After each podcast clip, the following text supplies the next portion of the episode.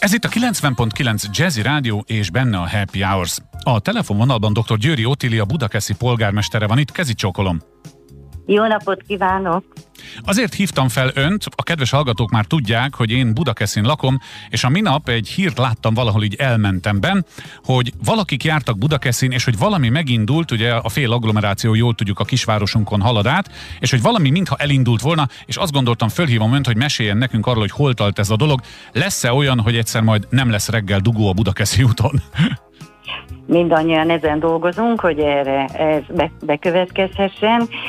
A kormány támogatásával megkezdődött most egy nagyon komoly tervezési folyamat, aminek részeként a BFK megbízta az Uvaterv ZRT-t, és ez a cég elég hosszasan, 22 őszig készít egy olyan komoly tervet, ami arra vonatkozik, hogy Budakeszi belterületétől egészen be a Szélkálmán térig buszsávokon közlekedhessenek az utazók, sokkal gyorsabban, mint eddig, tehát a mostani 50 perces menetidő 30 percre lecsökken a tervek szerint. Az, hogy ez bekövetkezhessen, ez nagyon sok tervezés előkészítő munkára van szükség, és infrastruktúrális megvalósításra. Bizony. És most, most ez a hosszú időszak ezekről az előkészítésekről szól. Ugye Magyarországon mi mindenhez értünk, mindannyian.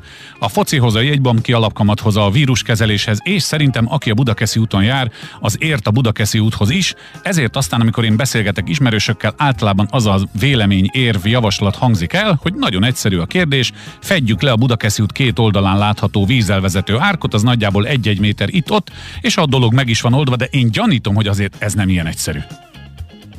Nem ilyen egyszerű, meg természetesen nem szeretnénk ö, fákat sem kivágni. Uh-huh. Azon túl ez a terveztetés arról szól, hogy plusz 15 évre előre gondolkozunk, Aha. tehát ezeket a ö, helyzeteket is szeretnénk majd megoldani, ami várhatóak, hiszen nagyon sokszor mi is megkapjuk azt, hogy amire ez megvalósul, már rég nem lesz elég. Ez a keresztmetszet, még sokkal többen fognak a Zsámbéki medencében élni. Na most ezeket a prognosztizációkat mind ismerik a tervezők, most tartunk egyébként a tanulmánytervi szakaszban. Ez egy olyan munkaközi anyag, ahol a konkrét térségi fejlesztési javaslatokat ők ö, begyűjtötték, mindenféle utazási időkre vonatkozó, futáradatokból származó információkat elemeznek, forg, forgalomszámlálás is történt, a geodéziai munka is már elkészült, pontos baleseti ponttérképünk van, amin kirajzolódnak azok a csomópontok, amik a legveszélyesebbek ebben a térségben. Szóval nagyon sok olyan, olyan kérdéssel foglalkoznak, ami alapján egy nagyon megalapozott anyag készülhet el, és a megvalósítás pedig hát majd ezután fog bekövetkezni. És már hallom is a kedves hallgató kérdését, általában ez szokott lenni a kérdésünk, amikor egy ilyen beszélgetést hallunk, hogy mikor lesz ennek valamilyen látható jele. Mondjuk például az, hogy valahol gépek jelennek meg, és valamit elkezdenek csinálni távlatokban, tehát nyilván nem várok öntől pontos időpontot, de hogy ez hat hónap, egy év, két év, mennyi lehet egy ilyen? Én annyit tudok mondani, hogy 22 őszére lesz kész ez a komplex tervanyag, ez már egészen engedélyes tervekig el fog az készülni, uh-huh. és amint megvan rá a pénz, akkor reményeink szerint azonnal elkezdődik az építkezés.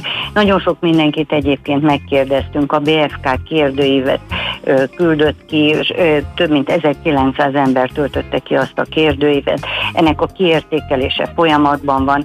A Budakeszi Sörfesztiválon is volt egy olyan sátrunk, ahol minden érdeklődő elmondhatta azt, hogy miért lenne fontos ez a közlekedési megoldás, és azt, azt tapasztaljuk, hogy az emberek többsége szeretné, hogy, hogy ez a dolog megvalósuljon, szeretnék, ha megépülnének a buszsávok, megoldást látnak benne, és ö, támogatják, sőt, a, ö, sőt sokan azt említettük, hogy eddig már miért nem történt ez meg, hát ezzel mi is egyetértünk, az biztos, hogy szeptemberben lesz egy nagy lakossági fórum, ahol a BFK és az UVA tervező ZRT is el fog jönni, tehát a szakemberek uh-huh. is ott lesznek, és akkor a lakosok is, a lakosság és a civilek és mindenki ö, minden ezzel kapcsolatos kérdését felteheti ezzel a beruházással kapcsolatosan a tervezőknek. Nagyon sok olyan, olyan kérdésre is, mint közműkiváltás, zöld felület kezelés, intelligens jelzőlámpák